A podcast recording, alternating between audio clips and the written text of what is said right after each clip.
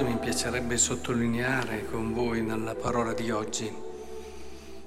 Due cose per me essenziali. La prima, ci domandiamo, l'ennesima alleanza.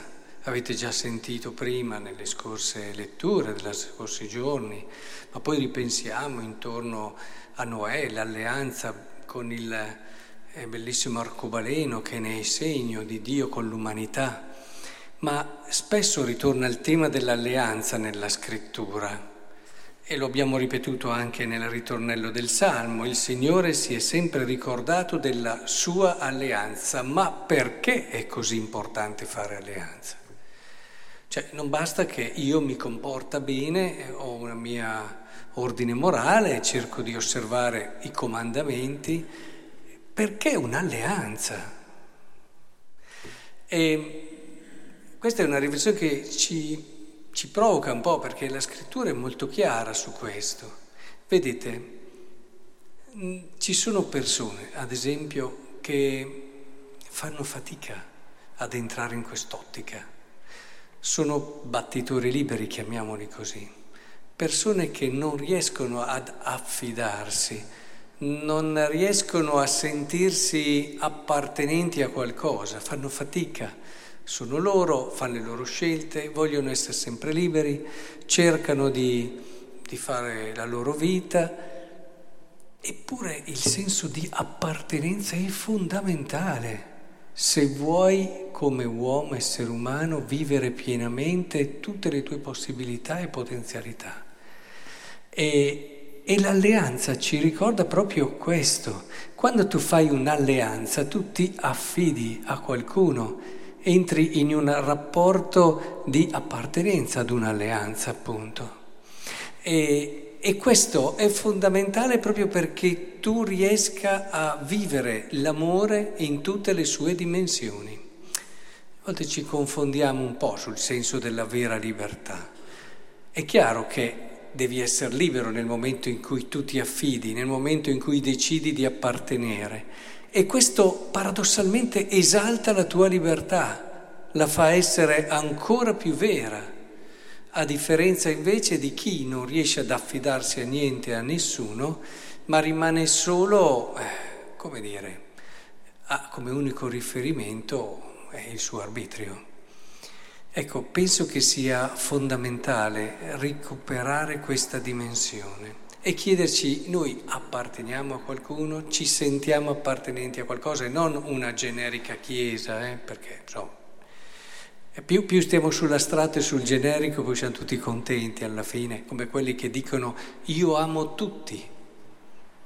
Bene, alla fine non ama nessuno.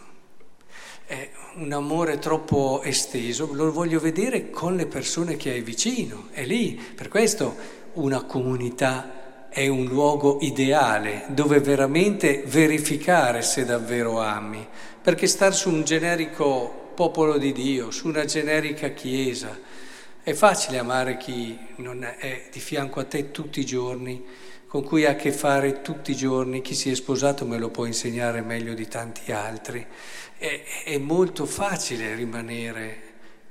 È lì che si vede e che si tira fuori l'autenticità e la verità di un amore e non ce lo raccontiamo, insomma. Ecco, credo che sia molto importante riuscire a cogliere partendo dalle cose più piccole, da quella che può essere la nostra comunità. Un senso vero di appartenenza che mi condiziona, mi limita, certo, come ogni appartenenza. Ma se tu non vuoi nessun limite nella tua vita, vivrai solo, certo. Puoi fare quello che ti pare, certo, ma non dirmi che hai vissuto in modo pieno e vero l'amore. E soprattutto un amore secondo la logica del Vangelo, dove questo senso di appartenenza è molto radicato, è molto anche ripetuto ed è essenziale anche nel Nuovo Testamento. Quindi su questo è bene ogni tanto fermarsi e riflettere. La seconda cosa invece su cui mi fermavo stando sul Vangelo oggi era guardatevi dai falsi profeti che vengono a voi in veste di pecore ma dentro sono lupi rapaci. dai loro frutti li riconoscerete. E infatti poi ci ritorna anche dopo, dai loro frutti dunque li riconoscerete.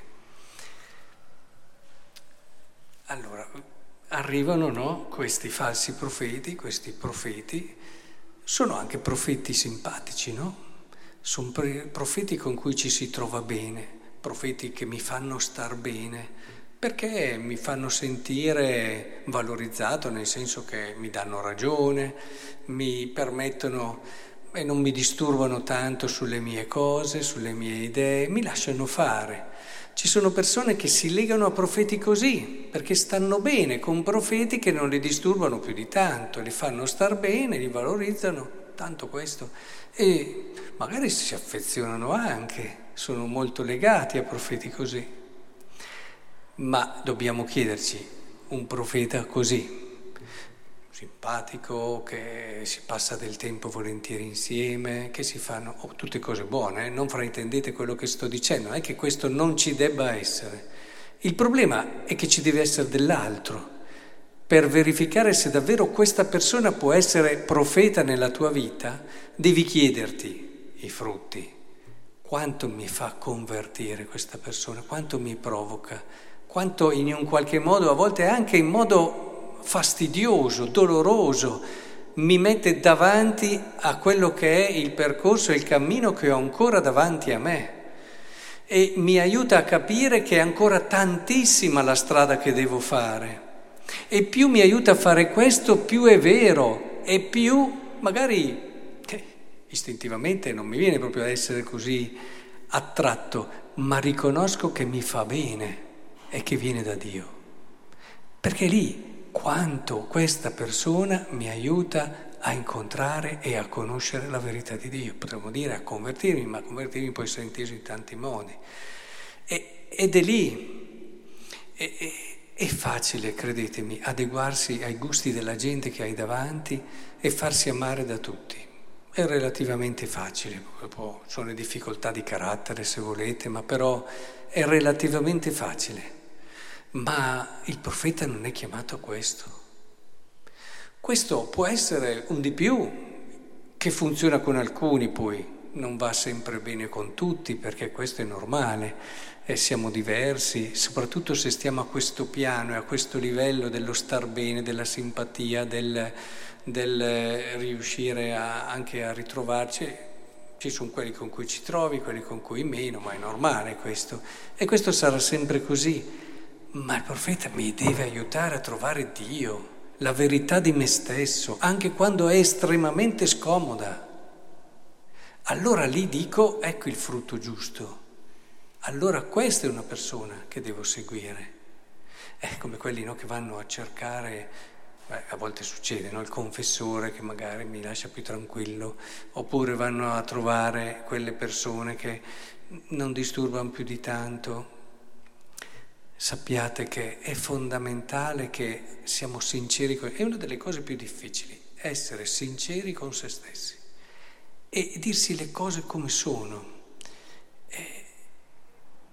Lasciate che i profeti che il Signore magari mette sul vostro cammino, sono tanti, possono essere anche persone laiche che in un qualche modo incontrate, eccetera, e che magari istintivamente non siete sempre attratti, lasciate che però col loro dono possano permettere a Dio di darvi i doni che ha pensato per voi, che magari non sono sempre i più dolci, ma sono sempre sicuramente quelli che vi nutriranno di più e vi porteranno alla pienezza della gioia.